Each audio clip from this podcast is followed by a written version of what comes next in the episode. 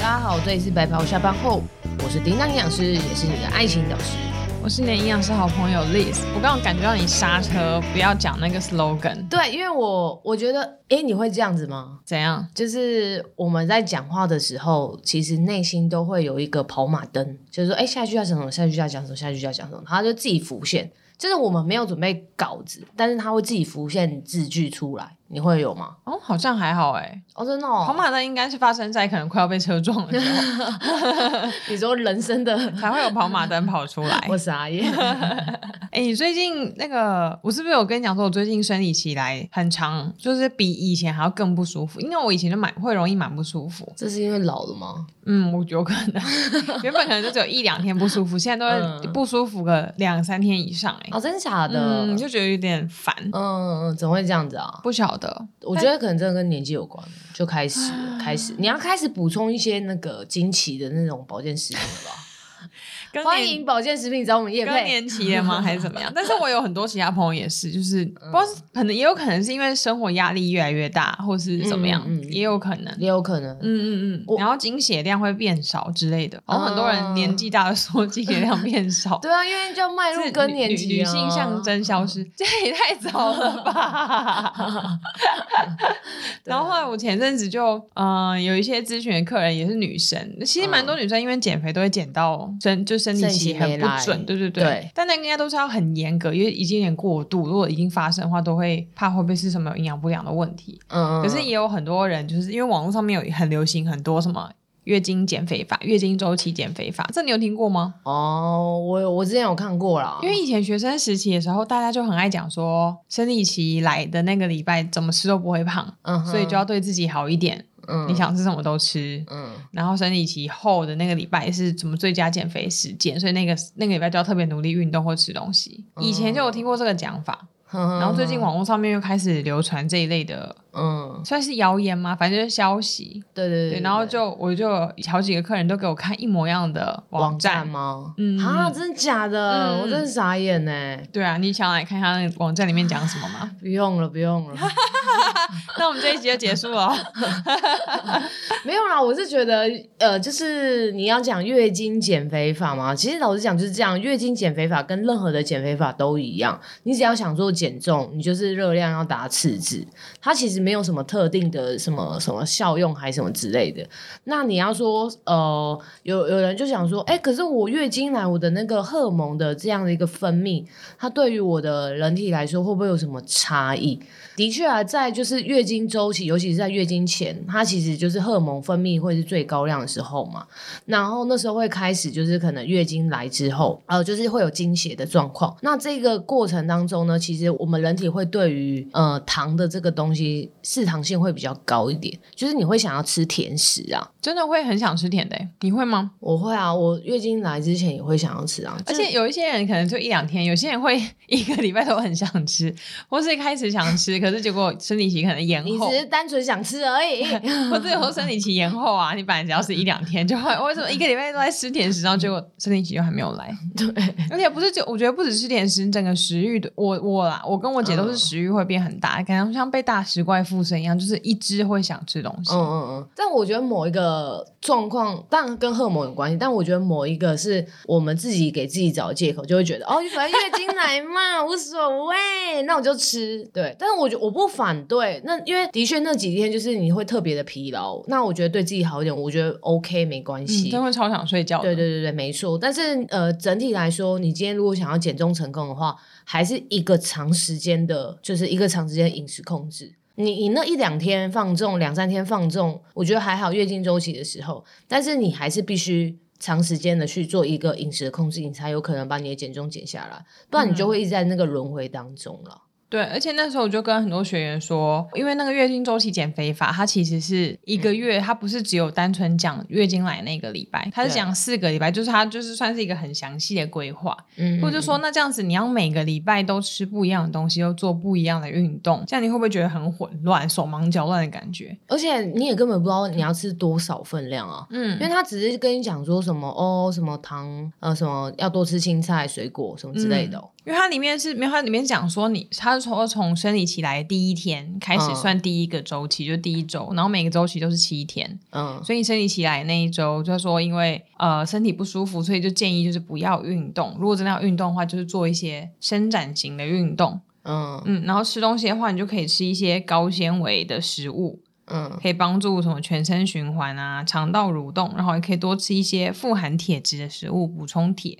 比如说维生素 B 六、B 十二、叶酸啊，或者什么深绿色蔬菜等等。嗯，所以他讲的内容都是跟月经，他应该讲说他讲观念是正，而且讲的内容是正确的。嗯，但是这个放在非月经周期也可以，也很棒啊。对啊，为什么一定要月经周期？对啊，他就讲说前七天要吃这些，嗯、然后避免倒立或者做一些其他。过度高强度的运动，哎，那你觉得以你运动营养的专业，嗯、我生理期那一周是可以运动的吗？绝对可以啊！就我只要我不会不舒服，我想做什么运动都可以。对，的确有研究是说，呃，在我们的生理周期的时候，对于耐力型的选手来说，他的疲劳的呃指数会比较高，就是他的容易力竭的一个状况会比较高。但是对于重训的话，力量型的这种运动，它呃力量啊或爆发力啊，或者是说。我的肌肥大这些东西，它其实没有什么太大的影响，就对重训来说没有什么影响，但对耐力来说是会有的。嗯，对。那可是因为女生的研究都是很有局限性的，因为受试者不多，再加上呃样本数很少了，所以其实这个研究也不是说不准，而是说呃，我觉得在你没有不舒服的前提下，你要做任何的运动都是可以的。我个人认为是这样，嗯、而且另外一个研究其实也有指出。女生如果想要减重成功，不不管是女生或男生呐、啊，女生如果想要真的减重成功的话，其实最主要的还是你的运动的频率跟你运动强度，才能帮助你减脂成功。嗯，所以你的这些都是额外的额外化了。嗯，你必须要最主要的东西还是你要去做运动。那你运动的频率几次，然后你的强度多少，然后再来做饮食控制。你只要做到这三点，你绝对瘦啊。但是前提就是大家都做不到这三点，嗯、然后又一直找其他的小配包，对啊，对对对。因为我以前，哎、欸，我以前大概就是有运动，呃，生理期来前三天就不舒服的时候不会运动，但现在是自己说真的真的偷懒，我就会那一个礼拜就当我自己放假，可以啊，OK 啊。因为前三天，比如说像我是月经量很大的人。哎，在节目上讲这个有人要知道吗？没有的，搞不好也有人月经对，应该说很多人都月经量很大。对，然后因为我是用卫生棉，我不太敢用什么棉条、棉条之类的，所以我不晓得用棉条，听说比较没有那么影响。那你是用卫生棉的状态，你去运动本身就不舒服，嗯，然后你有时候做一些动作或什么，然后它一直一直流流流，你就觉得很讨厌。就是你可能深蹲一下就 哇，这样不是很烦吗？然后后来我之前我想说，那我就不要做这么激烈的，我就去做瑜伽。是瑜伽，我觉得稍微还可以，但是有时候要做个什么桥式伸展，或者瑜伽会有时候躺在地上扭来扭去的时候，你就会又觉得呃，啊，很湿这样。后来我就觉得，那我就都不要运动了。嗯，那。嗯所以你没有用过棉条是不是？我没有用过棉条。哎，我跟你讲一件事情，一个题外话，就是因为我也都是用卫生棉，我没有用过棉条。嗯，然后有一次就是呃，我跟一群朋友去绿岛玩，嗯，然后去绿岛玩的时候呢，就是要呃刚好月经来，嗯，然后你看我去绿岛玩，然后月经来就很衰，但是呃，他们就说那不然你塞，哎，还是结束再去啊。我忘了，反正他就说，反正最后就是你叫我塞棉条，嗯，然后他就给了我一个棉条，然后叫我去厕所塞，嗯，你知道吗？我找不到洞。讲说：“你平常那么会找洞，你现在找不到洞，找不到洞，找不到洞。”然后我就说：“哎、欸，这要怎么用啊？” 然后后来他就说：“你自己找洞，然后把棉条塞进去，就是这样。”然后你知道我最后是怎样吗？呃，我就拿了一个镜子，然后我把脚踩在那个马桶上，然后镜子往下照我的洞在哪里。然后把它塞进去，第一次这么认真的 对研究研研究我的下面，然后 然后然后然后塞进去之后，然后因为我就觉得很矮哟，然后很怪，嗯、然后他们就说，你的线有记得拉出来吗？我说什么线？他说棉条有一条线，你要放在外面。然后我说啊。我好像一直都一起好像把它塞进去。哦，你怎么怎么拿？但是我没有塞得很深，因为我不敢塞太深，哦、所以他这个讲说，我赶快找一条线把它拉拉出来，然后手上都血，你知道吗？嗯、然后后来、嗯、后来呢，我们就去了那个海边，嗯，然后那个那个行程是要从悬崖上跳下去，嗯哼，对对对，然后因为我刚塞完了，然后就塞的有点不舒服，然后我想说算了算了算了，反正就忍耐一天就好了，然后我就从悬崖边跳下去之后，然后可能碰到海水吧，吸对，它就胀得很大，然后我就觉得。很不舒服，我第一次感受到好像被人家捅，你知道吗？大概就是在那个时候，我真的很不舒服哎、欸。然后后来我就说，哎、欸，我觉得好不舒服，我想要回去，就是把棉条拿起来，然后我要换普通卫生棉。然后我因为我同学都很讲，很爱讲色的，然后他们就说怎么样，有东西在里面的感觉怎么样呢？可是它是正常的吗？还是因为是里面塞？我不知道，所以你塞不够里面，因为很多人都是这样子去海边玩的、欸。对，我觉得有可能是我呃使用使用错误，然后再加上这东西对我来说不太习惯，嗯、所以就导致这个状况发生。这期怎么变成十八禁话题了？太好笑了，好突然想到，那后来你还有在用吗？我后来就只有那一次之后我就。哎，有哎，后面还有再用一次，可是后面再用那一次就好一点，嗯，没有没有没有到上手，没有到上手，一样是兵荒马乱的一个状态。对对对对对，急用棉条还是有一些些好处，就是垃圾量比较少啊。有吗？有啊，棉条这么小一个，卫生棉很大，占垃圾桶空间。会吗？所以有人用过棉条会觉得棉条很好用，可是我都觉得好像随时都会漏出来。我超多朋友都说用过棉条就回不去了。我回得去啊，我回去了，因为你是错误使用，你可能没有用到它对的。功能。哦，好吧，你想要错的功能这样子，对啊，所以这样生理期结束后第一周，嗯、然后第二周就是大家传说中的减肥黄金期，所以最容易瘦的时候。嗯，但是嗯，我自己个人经验是因为主要是因为生理期前几天跟生理期那个礼拜都很容易水肿，对，所以你会相较在就会觉得生理期后瘦了。可是它其实大多数应该都会恢复你原本的体重啊！对对，我以前很年轻的时候也不太会水肿那么严重。嗯、现在我水肿就生理期前，嗯，到生理期，比如说来了三四天之后，嗯、那个体重可以差到一点五公斤之类的。哦，哇哇，你水肿的很严重哦！因为我以前也不觉得，而且重点是这个情况下是正是我有量体重才发现，因为我自己个人感受没有那么明显。我通常感觉到水肿，应该真的都是走了一整天，或是我一整天都在教课都站着，晚上才有可能会觉得脚很肿。嗯，可是生理期那种，其实我自己不会特别觉得。有些人就会，有些人会说什么啊，我觉得我好肿哦。对啊，水水还怎么样？但是我自己都、嗯、水水，就整个水肿水肿，但我自己都感觉感觉不太出来。嗯、我是量体重才发现，所以我每次都被我自己吓到。然后是，然后加上生理期前真的也吃比较多东西，嗯，就吓到，然后就后来生理期你来过不久，后后面又恢复正常体重。嗯，嗯我觉得蛮可能是对啊，就是那个水肿心也有一部分也是心理关系啦。对。对啊，所以你就水水肿退了之后，你第二周的时候就觉得，哎，我好像怎样都会变得好像变瘦了。嗯，但其实如果是按照生理的这个功能来讲说，其实，在黄体期的一个状态下，其实你对有很多三大营养素的代谢其实是会增加，这是没错的。嗯嗯嗯。嗯，那可是，呃，我觉得有某一部分是因为前面的水肿，所以会让你觉得我这一周好像怎么吃，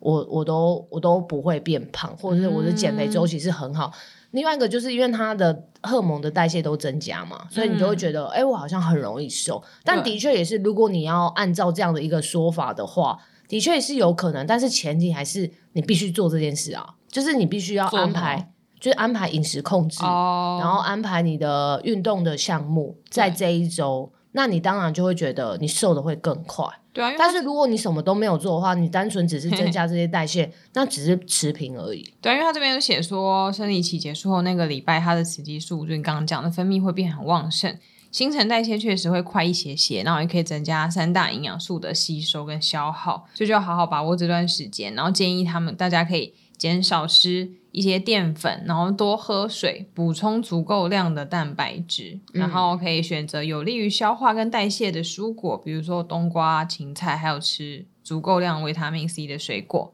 所以又跟刚刚的那一段一样，讲的都是正确的健康饮食知识啊。但他好像有一个荷尔蒙讲的，他是说雌激素变高，但雌激素应该是在。前面那个排卵的时候变得比较高，生理期前，对对对对，嗯、那它应该是黄体素应该是会变得比较高，它应该是只跟生理期来的那一周比吧？哦哦哦，了解了解。嗯、所以他这边讲的那些要注意吃的东西，其实跟前面一段一样，虽然听写起来是不一样的东西，嗯，确实也是讲不一样的东西，但整体而言，健康饮食本来就是要注意这些。对啊，对啊，他只是把它可能看起来可能只是拆成四段，然后运动的时候他就说，因为这礼拜是。瘦身黄金期，所以他建议要多做有氧运动。您怎么看？嗯，我个人是觉得你有运动就好，就做你想做的运动。对，嗯、我觉得有氧运动 OK，但是时间可能是要比较拉长，它才会对于我们整体要减重来说会有更更好的帮助。然后再来就是呃重训，重训我觉得做重训来说，其实对于减脂。其实它效用更大，对于女生来说，因为它的整体的呃强度其实是可以拉的比较高的。帮大家发问一下，嗯，有氧跟什么没有有氧这个运动怎么分？是看我有没有很喘吗？还是怎么样？呃，有你说有氧有简单的分法，对啊，就大家每次讲说我要去做有氧运动跟重训，哦、所以是除了重训那个蹲啊、抬抬杠之类的之外的事情，嗯、都是有氧运动吗？嗯，其实应该说，我们只是现在把它二分法，但是其实有很多运动是这两个东西是交替的。对，那所谓的无氧运动跟有氧运动的话，最大差异在于就是，呃，它的运动的长时间的长短。那你可能会觉得说啊，可是我运动我运动都是一个小时啊，哪有什么长不长的？就是，可是重训的话，是我在扛重的那个瞬间。就是我只有大概短短的可能三十秒以内，或者是一分钟以内就把这个组数做完了，然后会休息。那这个时候，其实我们通常都会称它是无氧运动。嗯，然后如果是有氧运动，你是持续我一直跑，一直跑，我一直跑，一直跑，一直跑，一直跑。的大概到三十分钟以上，然后我们都会称之为是有氧运动。嗯，嗯，然后其实我们是把它这样分啊，但是其实有很多运动是交替的，就是有氧跟无氧会交替。拳击，对对对，像这个拳击就像是高间歇的有氧，对，因为它是、嗯、其实是很呃很费力的，嗯、然后。呃，也是一个长时间的，但是它也是会中断中断，嗯、它的时间会更长一点。嗯、它不像重训就短短的可能一分钟，把一个组数做完。懂、嗯。那其实我们还会在这样分的原因，是因为跟我们的身体的能量的系统是有利用性是有差的。嗯，就是像是重训的话，它可能一开始都只是用我们的糖类。那如果它还有另外一个，就是我们就会变成是乳酸系统，就是可能在。高一点，像呃拳击打的时候，一个回合它可能就是会运用到乳酸系统的东西。然后如果我们在像马拉松慢跑再多一点的时候，它可能就会用到有氧系统。所以这三个系统它也是交替。像是马拉松，我们一开始在跑的时候，预备备备开始的时候，准备开始的那一瞬间，那个一瞬间我们是用到糖类。然后再开始跑跑跑跑跑，这个中间呢，我们都是用有氧系统再去做一个呃利用，然后到最后你要做冲刺的时候，它又又又会回归到我们的糖类的系统，然后它就要做一个完整的冲刺。所以马拉松你来看，它可能是一个有氧的一个运动，但其实它还有包含我们的糖类的系统，还有包含我们的乳酸系统在里面。所以其实你要把它二分法，其实是很难呐、但是可能这样民众听会比较容易懂。嗯，对对对对，听完运动营养师叮当讲完这一串之后，大家是不是觉得我们就分有氧跟无氧运动就好了？刚刚那一串，你现在摸着你的良心，你刚刚有听懂的人，让私讯让叮当知道一声，然后你如果。想听但是听不懂的人，你也是需要叮当知道，他才知道以后要怎么样用更白话的方式讲。那如果刚刚那一段你根本就已经魂飞的话，就表示其实你对运动是毫无概念的。好喽，开始起身去运动了。好，一二三，你可以摸着你良心看看你是属于哪一种人。那如果有很多人有反应说，就是你刚刚对那一串话很感兴趣，但听不是很懂的话。就让我们知道，我们下次可以做更详细的一集。然后关于刚刚那一 part，我知道他已经尽力把它缩短讲，因为他我之前已经听他讲，就是一样的东西，大概讲三个小时都没有停下来。那个中间，我心里就想说，我是谁？我在哪？啊，运动营养，我仿佛从来没有学过营养，他在讲什么？已经魂飞走了。就是术业有专攻，就是不一样的。没有，我们人体的那个能量系统就是人体的奥秘。对对对，跟塞生理生理上的不同，跟塞棉条一样。嗯，所以各种人体奥秘。对，如果你想要知道运动营养的话，其实我们不是只有三大营养素，然后跟就是什么菜单的安配安排，安配，安好啦好啦，好了好了，不讲不讲，下次下次好好给叮当一集，然后那一集我们会先预告大家，我们大概会三个小时。然后如果你有要开车去台中或是嘉义的时候，再来收听。好，那我们可以继续我们第三周。请说，请说，问问叮当问题要慎选，你知道有时候话匣打开。女人的话匣子打开就是停不下来。好，那我们辛苦大家，我们就继续回到。你们还记得我们在哪里了吗？到了第三周。对，生理期第三周，他的意思是说减肥停滞期。我想说这么快就来到停滞期了，太快了吧？不是才两周吗？他不是才经过第一周黄金期，然后现在第二周。第一周第一周是真的生理期要休息，然后第二周是黄金期。第一周休息，然后第二周减重，第三周是停滞哦，哎搞对。应该是因为显可能上一周效果太好，所以显得这一周好像效果比较不这么好。没有，因为上一周不是不是，它 bug 在这，因为第一周水肿，所以你可能胖了两公斤，嗯、然后第二周以为你运动瘦了两公斤，就第三周其实是恢复你的体重，所以你根本就不知道你现在是怎么样。有可能，因为他说第三周就是恢复到刚刚叮当讲，因为上一周可能那个荷尔蒙分泌的关系让新陈代谢变快，然后这一周他这边写新陈代谢变慢，但我觉得意思应该是其实是就这一周新陈代谢恢复。原本的样子了，对，所以你的食欲、精神状况、心情可能都恢复正常的样子。但有一些人可能，他都说这边因为黄体素分泌增加，有一些人的心情跟皮肤状况会变得比较不稳，嗯，所以就会变得比较缓，呃，减重就会变得比较缓慢。然后鼓励大家可以多吃铁质、含蛋白质的食物。你们可能说，哎，怎么又恢复到这个了？他就说为，为为这个这个是为了 接下来月经 来了做准备，就两周后你月经又要来喽，先做好准备，多吃铁质跟蛋白质，然后多摄取维生素 B，让自己精神变好，以及多喝水、吃蔬菜、水果。其实讲来讲去都是一样东西，我觉得我们就是不够会行销。真的，他其实讲讲都是一样东西，可是他把它写的好像煞有其事。可是其实看，就你你刚才一个个把它冷静分析后，发现。就就这样、啊，第三周就是恍然大悟，我根本就没有瘦。对，然后他说第三期如果就这一个礼拜，如果你运动的效果一定不会有第二期那么明显。其实才一周是要有什么运动的很明显的东西啊？所以他这一个就是建议你说你的那个有氧运动的时间可以比上礼拜还会更长。没有，因为你就恢复体重啦，你就觉得啊，那我上一周运动。可能上一周运动就十五分钟，结果我就暴瘦，就觉得哎、欸，怎么那么开心？然后这一周就恢复了体重之后，然后想哈，然后所以他想鼓励你，你要把运动时间拉长啊，这不就是我们一开始讲，就是你还是要做饮食控制，你的运动还是要把强度拉高，或者是你把时间拉长。对，然后第四周就最后就是月经前一周了，然后这个时候因为你身体里面的黄体素非常的活跃，所以你可能会比较容更容易长痘痘，脸上会变比较油腻。然后心情又开始比较不稳，就是女生的经前症候群，然后也比较容易水肿跟便秘，所以减肥效果就会比较不好。那因为容易水肿，所以鼓励大家要多吃含钾的食物，比如说香蕉啊，或者各式各样的水果等等的，可以帮助你排出水分。然后尽量不要吃太咸的东西，因为吃太咸可能水肿会更严重。然后因为皮肤已经变得比较容易出油了，所以尽量避免吃。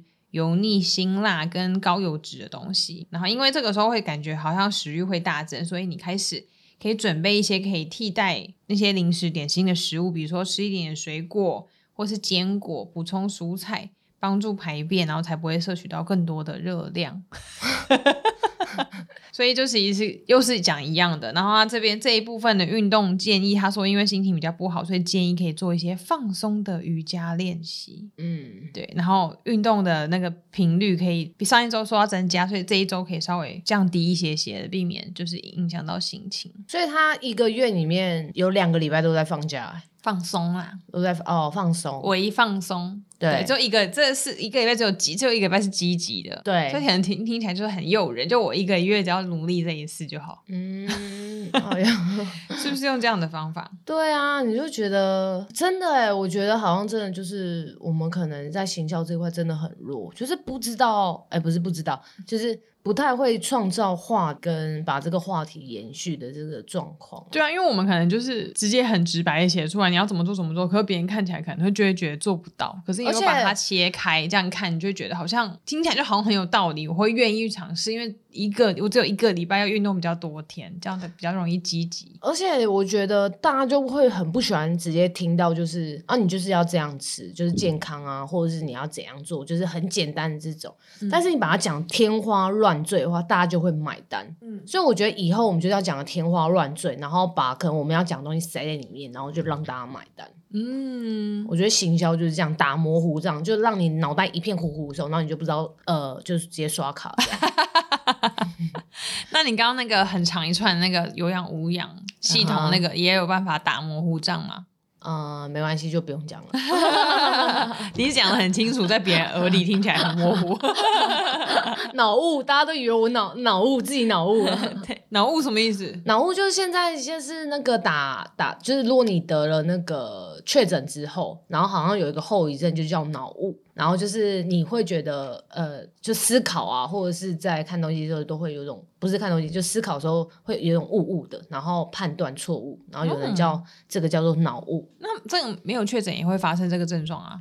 啊、呃，我是也这样觉得。可是他们好像自己是去做一个什么分析吧，然后就认真的科学研究，嗯、后后遗症有这一个。哦、可是你要说这个脑雾的呃。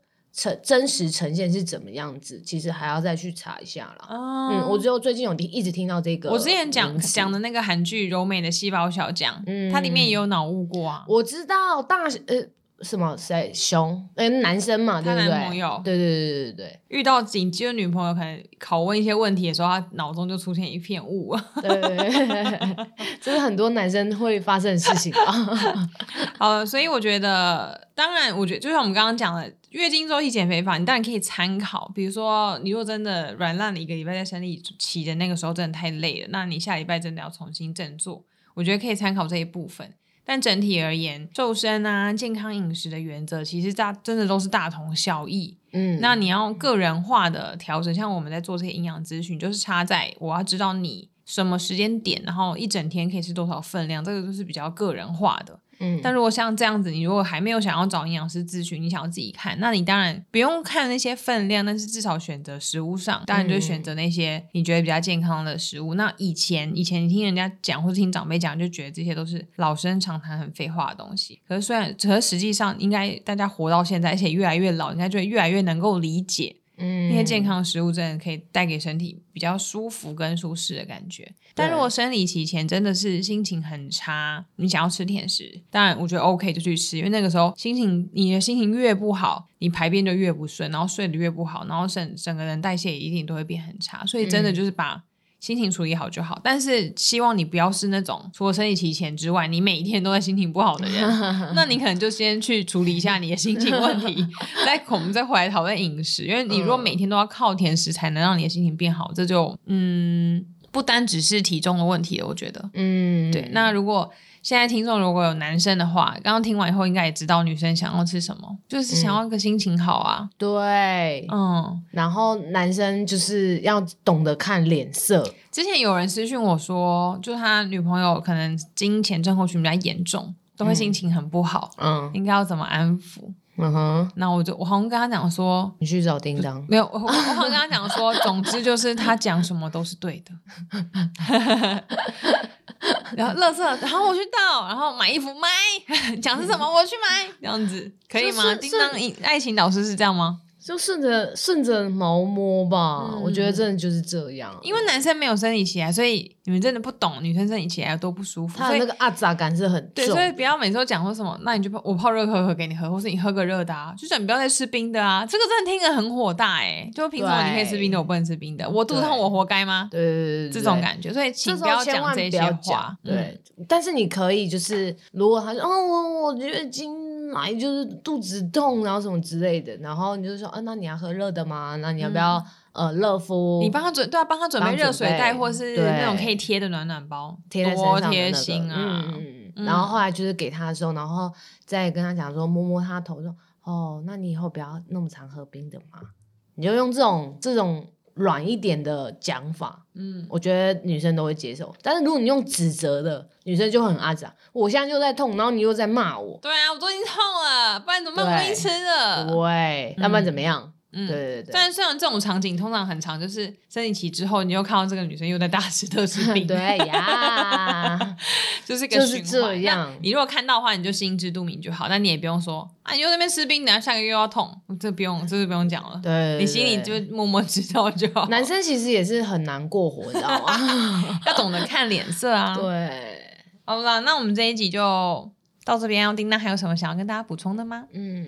减，我觉得减重啦，真的就是不外乎就是你要控制你的饮食的吃的东西，然后要选择对的，呃，就选择食物来吃，然后再来就是真的就是运动吧，这样子，运动才才能让你这个减重的效果延续啊，不然的话它其实很快就会回来了。嗯嗯嗯。